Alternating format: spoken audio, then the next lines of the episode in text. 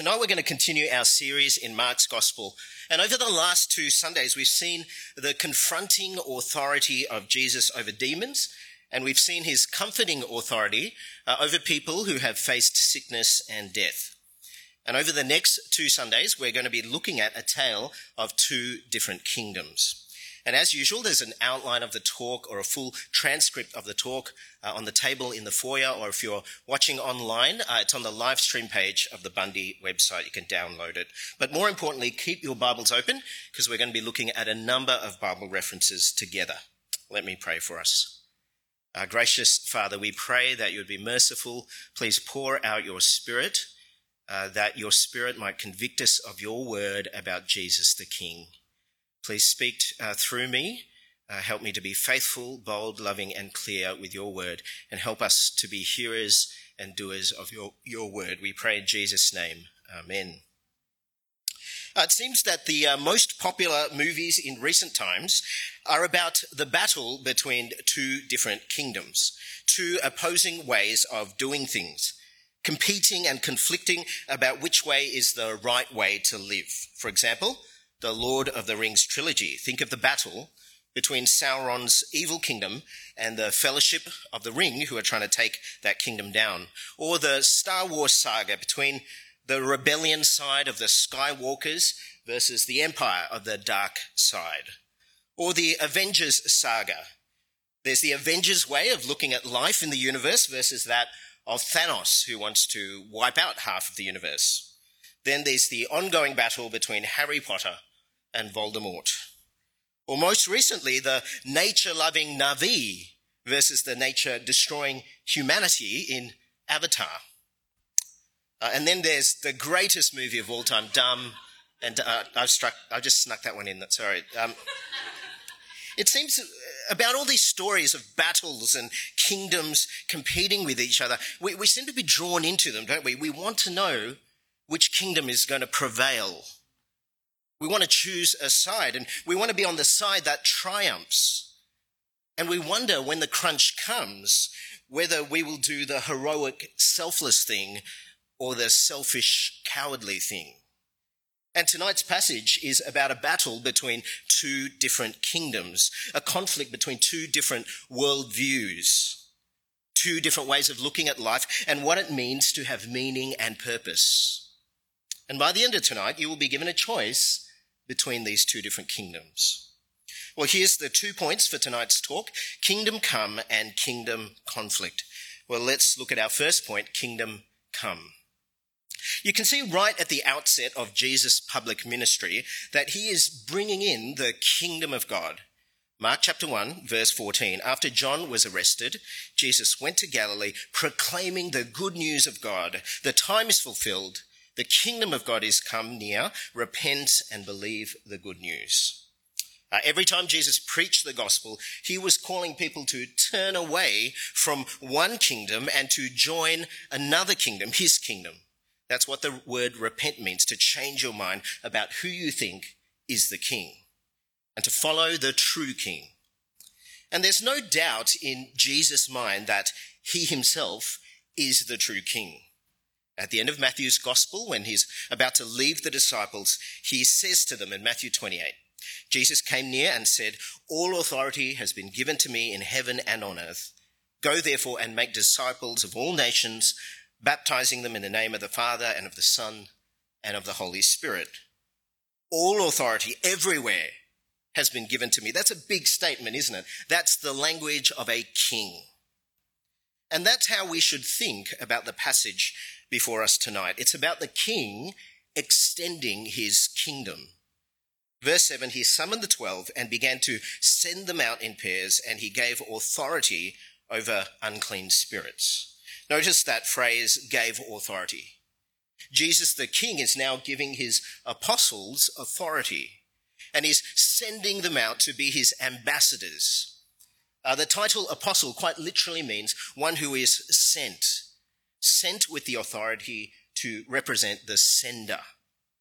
And the disciples who witness the ministry of Jesus, they're going to imitate the ministry of Jesus, and it's going to come with his power.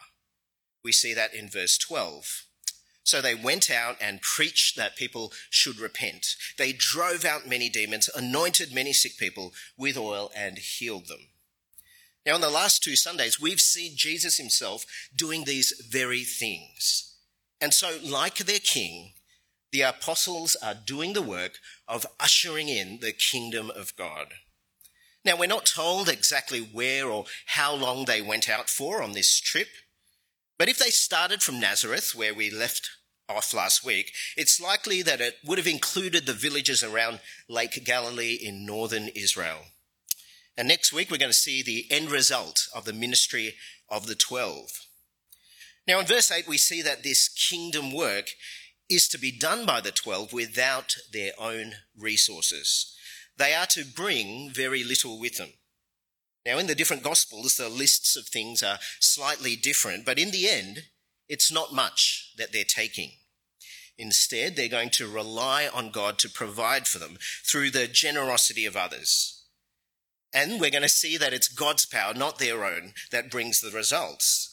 And immediately you get the sense that this is a different kind of kingdom. There's nothing excessive, nothing flashy, there's no red carpets, no royal carriages. The king and his kingdom have very different priorities. Uh, the coronation of King Charles III will take place on May the 6th. Now, that's the ceremony where he will officially be recognized as king over the Commonwealth. There's going to be lots of pomp and circumstance in this ceremony military guards, parades, crowds lining the streets. And the cost of the coronation, do you know how much it's going to cost? It's estimated at over a hundred million pounds. And King Charles is going to wear the 362 year old King Edward crown encrusted with jewels worth around 57 million US dollars. It's very different to King Jesus, isn't it? King Jesus was born in a manger. King Jesus, in his ministry, we're told, had no permanent place to lay his head. He lived more like someone who is homeless. And here's another difference. The role of King Charles is largely that of a figurehead. He has no real power over the countries of the Commonwealth. He can do lots of charitable work. He can lobby people about climate change, but he has no authority over his subjects.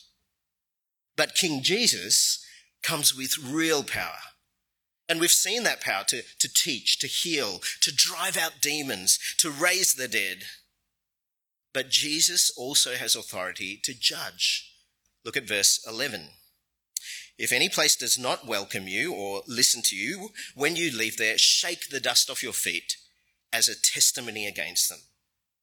Now, to shake the dust off your feet is a symbol of judgment if uh, villagers are not going to welcome the message of the king, that is as good as rejecting the king. And if you say no to the king, eventually he will give you what you want, and he will also reject you. Uh, the Apostle Paul once spoke to a group of intelligent people in Athens, in the Areopagus, and he spoke about how God has made each one of us to reach out to him, that none of us are too far from finding him. But he also gave this warning in Acts chapter 17. For he has set a day when he will judge the world with justice by the man he has appointed. He has given proof of this to everyone by raising him from the dead. Now, I was talking there about Jesus, the one that God has established as judge and king, the one that all of us will have to one day give an account to for the life that God has given to each one of us. Uh, John Piper, the author and pastor, reflected on his own journey in his life of trying to find purpose and meaning. Uh, in his book called Don't Waste Your Life, he wrote this You get one pass at life. That's all. Only one, and the lasting measure of that life is Jesus Christ. That very plaque hung on the wall by our front door for years. I saw it every time I left home. What would it mean to waste my life? That was a burning question, or more positively, what would it mean to live well? It's a good question, isn't it? Have you ever asked yourself that question? Now, if Jesus is king and if he's bringing in the kingdom of God, then life is all about King Jesus. It's as simple and as challenging as that. To live well is to give your life for the cause of King Jesus, and to live poorly is to ignore and reject King Jesus. Now that brings us to the second point tonight, which is kingdom conflict. The kingdom of God coming through the ministry of Jesus and his disciples comes crashing into another kingdom. Now, the ministry of the twelve uh, is around Galilee, and that's under the human rule of Herod. Now, Herod, as we'll soon see, represents the kingdom of self. And both of these kingdoms come into conflict with a heavy price. Verse 14 King Herod heard about, heard about it because Jesus' name had become well known. Some said John the Baptist has been raised from the dead, and that's why miraculous powers are at work in him. But others said he's Elijah. Still others said he's a prophet, like one of the prophets from long ago. When Herod heard of it, he said, John, the one I beheaded, has been raised. Now, if you started reading the Gospel of Mark from chapter 1, reading this verse would have come as a bit of a shock. Because this Gospel started with John the Baptist with a bang. John was the prophet like Elijah. He was the messenger of God who was preparing the way for the Messiah, God's king. John was the one who baptized Jesus, his cousin, the king. Uh, John's important role was to be the support act for the main event, Jesus. The one who said that uh, Jesus would be greater, far greater than himself. But the last we saw back in chapter 1 was that John was arrested and we were not told why. And now we see that John has paid the ultimate price for serving God. He's been killed at the hands of King Herod. And we're going to find out why. But first, I'm going to give you some of the sordid background of the main players who caused John's death Herod, his wife Herodias, and her daughter Salome. Okay, so here's a bit of family tree work right here.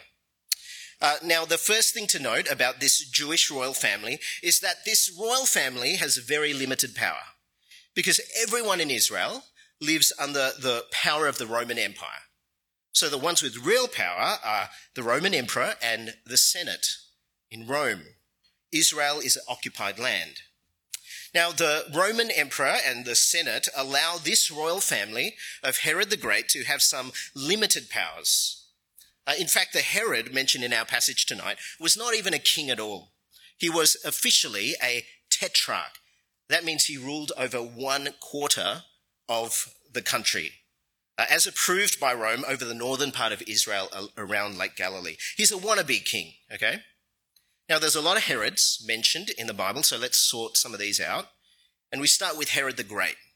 That's the Herod you hear about at Christmas, the one who slaughtered uh, young boys about Jesus' age after the Magi told him about the birth of Jesus.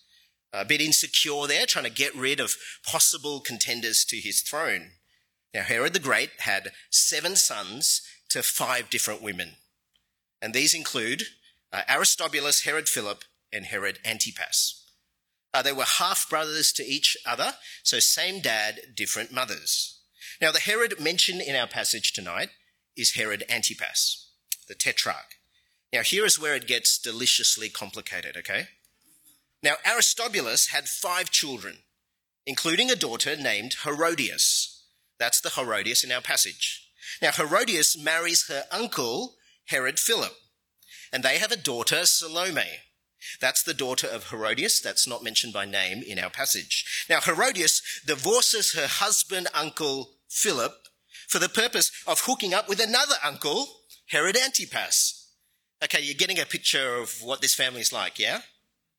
Now, in order for Herod Antipas to hook up with Herodias, he also divorces Phasaelis, his first wife, daughter of King Aretas of Nabatea a neighboring kingdom to Israel. Now keep that one in mind because this divorce came back to bite him a bit later on. Thus ends our lesson in ancestry.com. Okay, that's a snapshot of that family tree. The whole situation is pretty seedy, isn't it? Now we got the two main players, Herod and Herodias. And these, uh, these two are the king and queen of the kingdom of self interest. The things they do are completely motivated by self interest. They are utterly selfish, sinful before a holy God. And their sin has devastating consequences for themselves and for others. John the Baptist calls them out for their sin.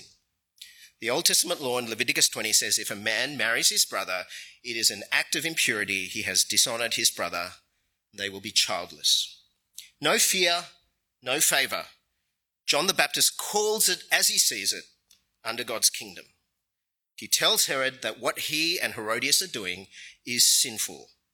Now, Herodias doesn't like this criticism. She doesn't hold back. Her first option is to silence John by killing him. Now, that's an interesting way of dealing with your critics, isn't it?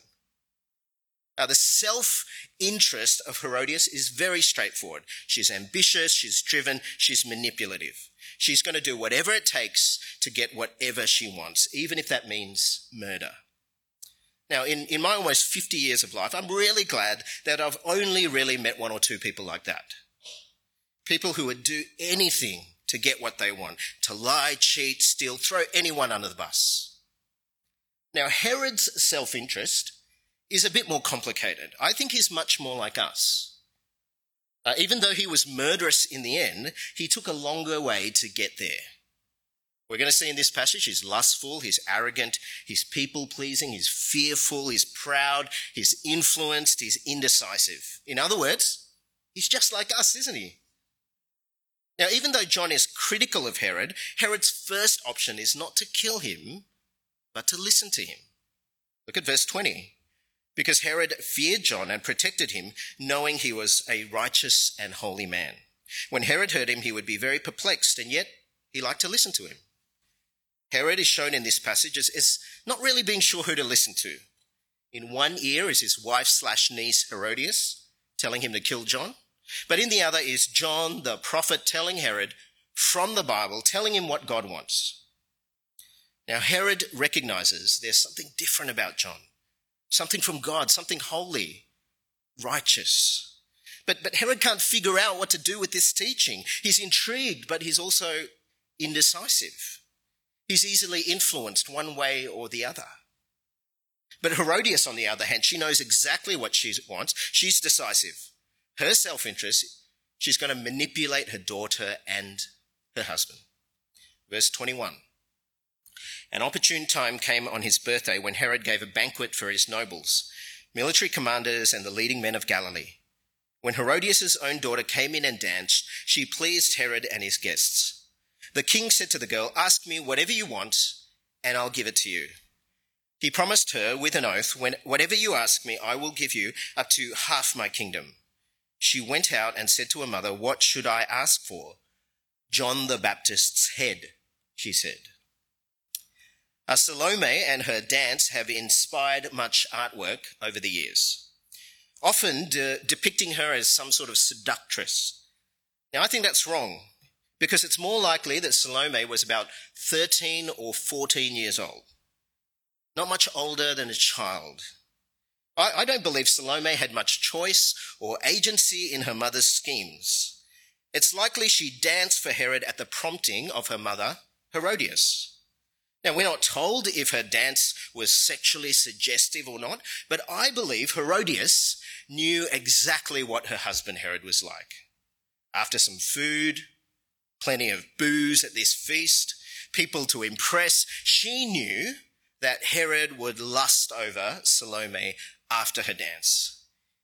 Why? Because men don't make that kind of promise. Ask me whatever you want and I'll give it to you when they're thinking with their brains.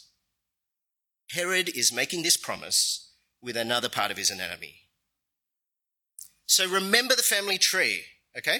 Here you've got a young teenage girl who's lusted over by a middle aged man who just happens to be her great uncle as well as his stepdaughter. It's classy, isn't it? Verse 25 At once she hurried to the king and said, I want you to give me John the Baptist's head on a platter immediately. Although the king was deeply distressed because of his oaths and the guests, he did not want to refuse her. The king immediately sent for an executioner and commanded him to bring John's head. It's a shocking scene, isn't it? Imagine a 13 year old girl asking for the head of a religious opponent at the behest of her mother's self interest, and Herod is trapped by his own self interest. He's just made this outlandish promise to Salome to give up to half of his kingdom in front of all his guests, and she's requested the death of someone he's feared and tried to protect and someone he enjoyed listening to. But if he doesn't deliver on this extravagant promise, well, then he's going to suffer the shame of not keeping his word at his own birthday party, and he'll lose face in front of his guests, the who's who of Galilee. So, in other words, this self proclaimed king has been snookered by a teenage girl. And meanwhile, Herodias is in the background saying to herself, checkmate. I got what I want. John's head on a platter. And that's how our passage ends with John's disciples burying the headless corpse of someone who was martyred for doing his job. It's, it's a gruesome episode, isn't it? And the question is why? Why would Mark include this grim tale in his book? I think Mark is contrasting two kingdoms. There's the kingdom of Jesus and John, where you do and say what God wants. And then you get the kingdom of Herod and Herodias, which represent sinful self interest. Now, it's not only John who dies at the hands of this kingdom, but Mark is preparing us for the moment when the king himself, Jesus, will die at the hands of the kingdom of self interest. So Mark is preparing us to answer this question which kingdom? Which kingdom for you? Which kingdom are you going to live under? The kingdom of Jesus or the kingdom of Herod? The kingdom where you give up your life for the sake of others, or the kingdom where you are consumed by serving yourself? Now, before you decide, do you, do you want to hear what happened to Herod and Herodias? Interested? Now, remember Herod's first marriage the marriage to Phasaelis that ended up in him divorcing her to marry Herodias? Well, according to the first century historian Josephus, King Aretas of Nabatea, that's the father in law of Herod, the first father in law, well, he declares war with Herod Antipas, probably not liking how his daughter was treated. And Aretas destroyed Herod's army, causing Herod to lose face. Now, Herod is not one to go down with a fight, and Herodias urged her husband, Herod Antipas, to appeal to Emperor Caligula for the official title of king, not just of tetrarch. Now, she did this out of jealousy because her brother, Agrippa, had also been granted a royal title by Rome. But Agrippa, in a cunning power play against Herodias, his sister, and Herod, well, he tells Caligula that Herod is plotting against the Roman Empire. So Caligula strips Herod of all his territory and power and gives that to Agrippa. And then Caligula banishes Herod and Herodias to Gaul, where they eventually die in obscurity. Now, the historian Josephus, not a Christian, a Jewish historian who sympathized with the Romans, he writes this in his account called the Antiquities. Now, some of the Jews thought that the destruction of Herod's army came from God and was a very just punishment for what he did against John, called the Baptist. For Herod had him killed, although he was a good man and had urged the Jews to exert themselves to virtue. In other words, Jews and Christians of the day would have seen that Herod's fall was the work of God's judgment. You can't pretend to be king and get away with it. You can't kill the servants of God and escape his judgment. And the first readers of Mark's gospel, they would have read it maybe around AD 70, around about then. And Herod died in AD 39. So it's within one generation. Everyone reading this for the first time would have known what have happened to Herod. His kingdom of self interest did not last. So let me ask you that question again. Which kingdom for you? Now you might say, I'm, not like Herod and Herodias. I'm not murderous. I'm not consumed with jealous ambition. I'm not going to throw away a marriage just for lust. That could never ever happen to me. Now, I've lived for long enough now to know this. No one wakes up, no one wakes up one morning and decides to be the king of self interest. No, you get there with a series of small but important decisions along the way. Uh, I, have, I have a friend, Tamus. Uh, we met at a scripture union camp at the end of year 12. We became good friends at uni. We played in a band together for a few years.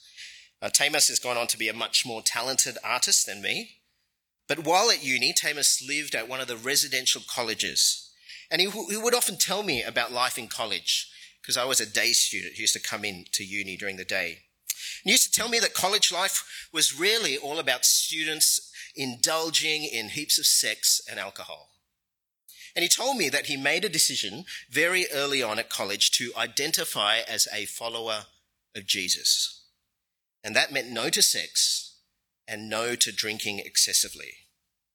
And at college, there was this immense pressure to fit in, often applied from older year students to first years.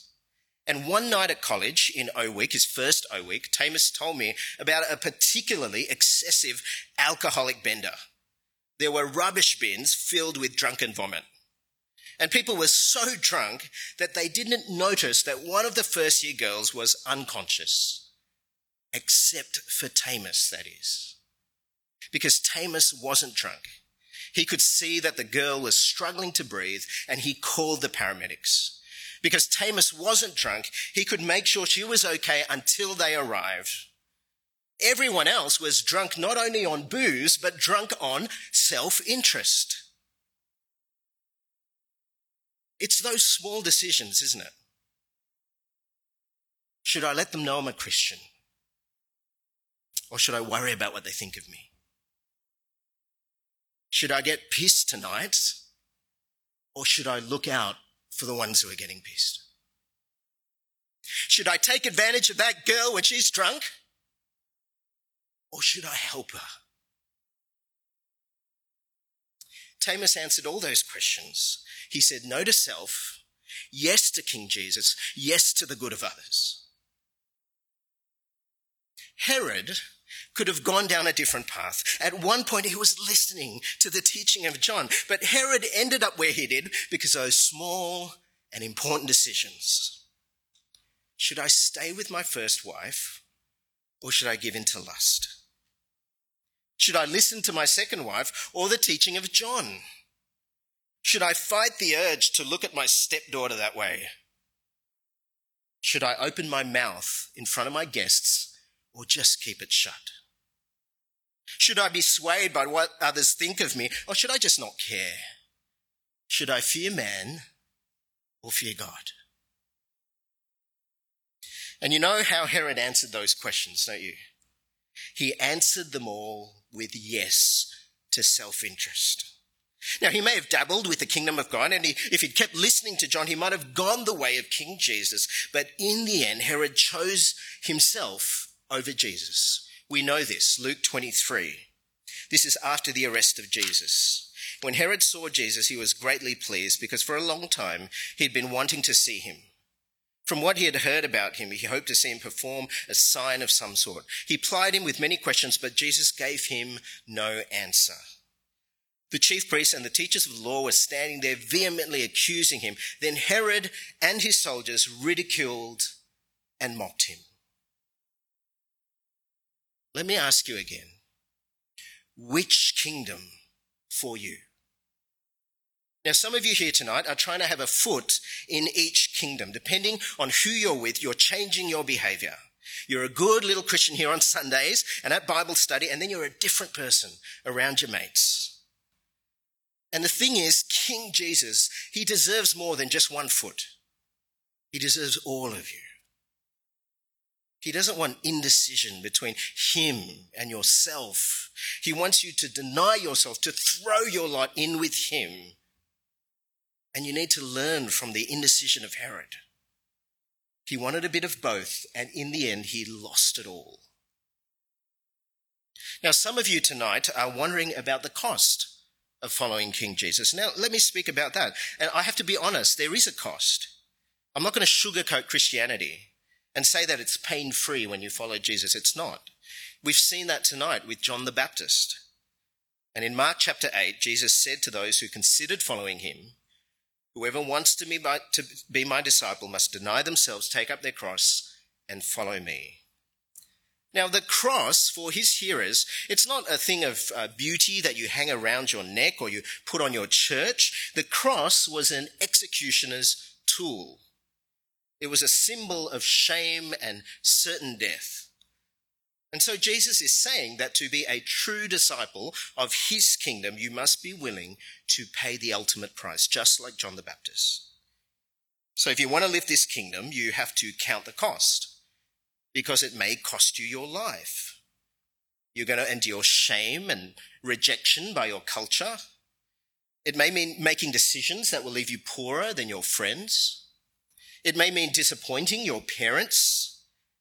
It may mean staying single and childless. It may mean giving up a secure and successful career. It may mean moving to a less glamorous suburb or country to serve King Jesus.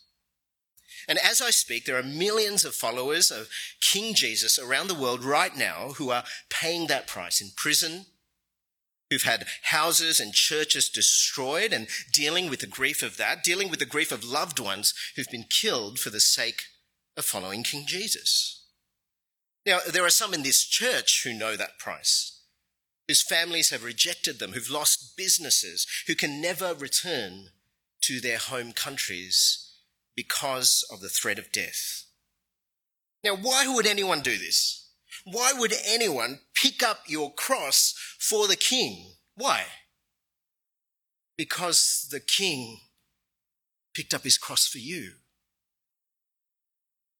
Mark 10, verse 44, not so with you. Instead, whoever wants to be great among you must be your servant, and whoever wants to be first must be slave of all, for even the Son of Man did not come to be served, but to serve, and to give his life as a ransom for many. Now, do you think the Herods of the world would give their life for you? Think Trump, think Putin, right? Do you think those ambitious bo- bosses that you work overtime for, those guys, do you think they would sacrifice themselves for you? Do you think the friends who get smashed with you on a Saturday night, do you think they're going to die in your place when push comes to shove? In the kingdom of self, how many would give themselves for the sake of others? How many? You see, Jesus would. No, Jesus did as a ransom for me and for you. The king paid the ultimate price. He loved you. The cost of following this king is high, but he paid that price for you. So why wouldn't you pay the price for him? Now, my last application is ambassadors for the king. Now, the 12 who were sent out by Jesus, they were his ambassadors. The apostle Paul spoke of himself as an ambassador for Christ, 2 Corinthians 5. We are therefore Christ's ambassadors as though God were making his appeal through us. We implore you on Christ's behalf, be reconciled to God. Now I'm speaking now to those of you who have planted both feet firmly in the camp of King Jesus. Those of you who identify as followers of Jesus, it's a good thing for the kingdom of Jesus to grow. That's what he wants, because that's good for people. I want you to think of yourself as an ambassador for Jesus. Whether that's in your workplace, your workshop at uni, your circle of friends, your share house, the kitchen that you share at college, let everything you do, let everything you say point others to Jesus. Why? Because you know the secret of life, don't you? You know what gives meaning and what gives purpose. Be reconciled to God. That's the secret. You know, people turn to alcohol, they turn to weed, they turn to meth, food, money, porn, whatever it is. Why? Why do they turn to those things? Because of pain, trauma, fear, guilt, shame, pride. and you have something so much better to offer. Be reconciled to God. The King who died for your sin, the King who will never leave you, never forsake you, even when you suffer. And being an ambassador for Christ, it's not a role, it's a mindset. It's a mindset that comes to the small and important decisions. For the sake of King Jesus, I'm going to turn up to church and Bible study. For the sake of King Jesus, I'm going to spend time in His Word and in prayer. For the sake of King Jesus, I'm going to serve regularly in humility. For the sake of King Jesus, I'm going to invite my friend to focus, to Christian Union, church. For the sake of King Jesus, I'm going to say no to those extra shifts at work and I'm going to go on that camp. I'm going to serve on that beach mission. I'm going to go on that mission trip. Even, even though it's going to cost me thousands, I want to see where God leads me if I go on that mission trip.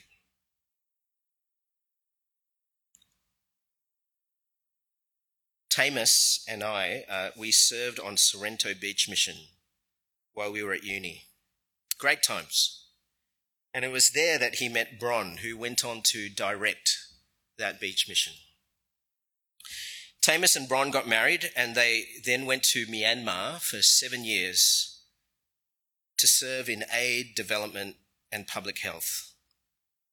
And they live in Melbourne now with their daughters. Tamas is a lecturer at the uni that we attended. He's an expert on democracy and development in Myanmar. And Bron is a GP who specializes in women's health.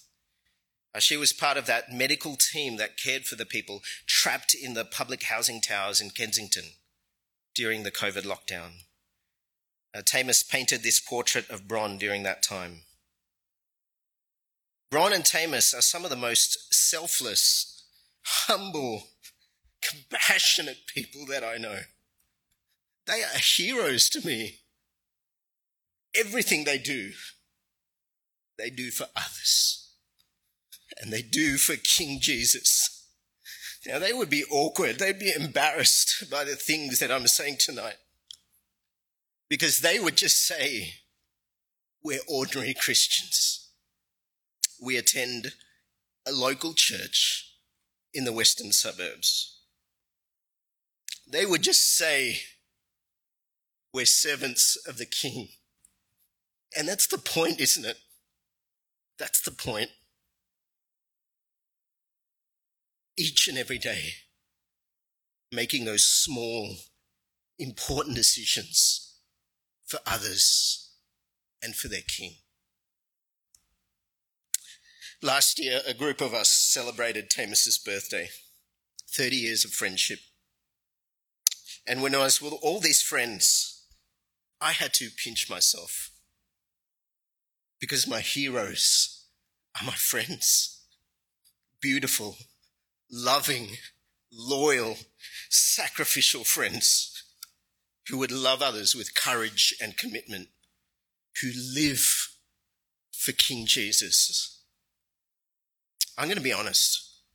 I have paid very little to be in the kingdom of Jesus. And he has given me so much more. Choose King Jesus. Choose his kingdom because I want you to be blessed as much as I have been. Let me pray for us. Gracious Father God, we know we are in a battle. We see the kingdoms. Help us to learn from what we've seen of Herod tonight to be warned to turn to the kingdom of King Jesus, the selfless, loving, sacrificial King. Please help us to plant both our feet firmly in his camp. Help us to give our lives to serve like King Jesus. We pray all these things in Jesus' name. Amen.